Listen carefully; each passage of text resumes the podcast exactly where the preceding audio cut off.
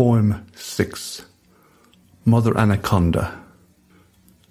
Mother Anaconda's girls and boys took care to make as little noise as possible. If she came through that door, those who misbehaved, and might end up wicked and depraved, would be dealt with from her store of finely calculated punishments, and made to howl and weep and wince. With accurate mouth and steely eye, she noted every strand of uncombed hair, and every maladjusted tie among the wayward children in her care. She would pounce with blinding speed and skill on all who dared to mispronounce the most trifling syllable.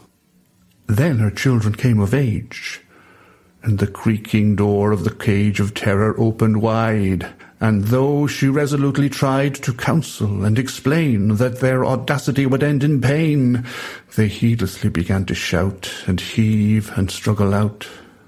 In bleak and pensive mood, she listened as her thankless brood started calling out her name with accumulated howls and tight-lipped blame and sad offended scowls, and preparing for a fight with all her whinging enemies, she moved with hardened ease to put them right.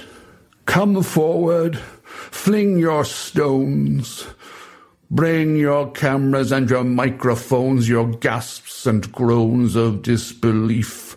They'll bring me no more grief than I've already suffered at your scrawny hands. I am the one who spent her days enduring all your squawks and brays, and the wearisome demands of runny noses, spelling and addition, and you dare to call for my contrition. The simple candor of that moment caught the bond between the teacher and the taught. Then the stones flew, one by one, until their long-awaited work was done, and all began to quietly disperse, proud to rid the country of that curse.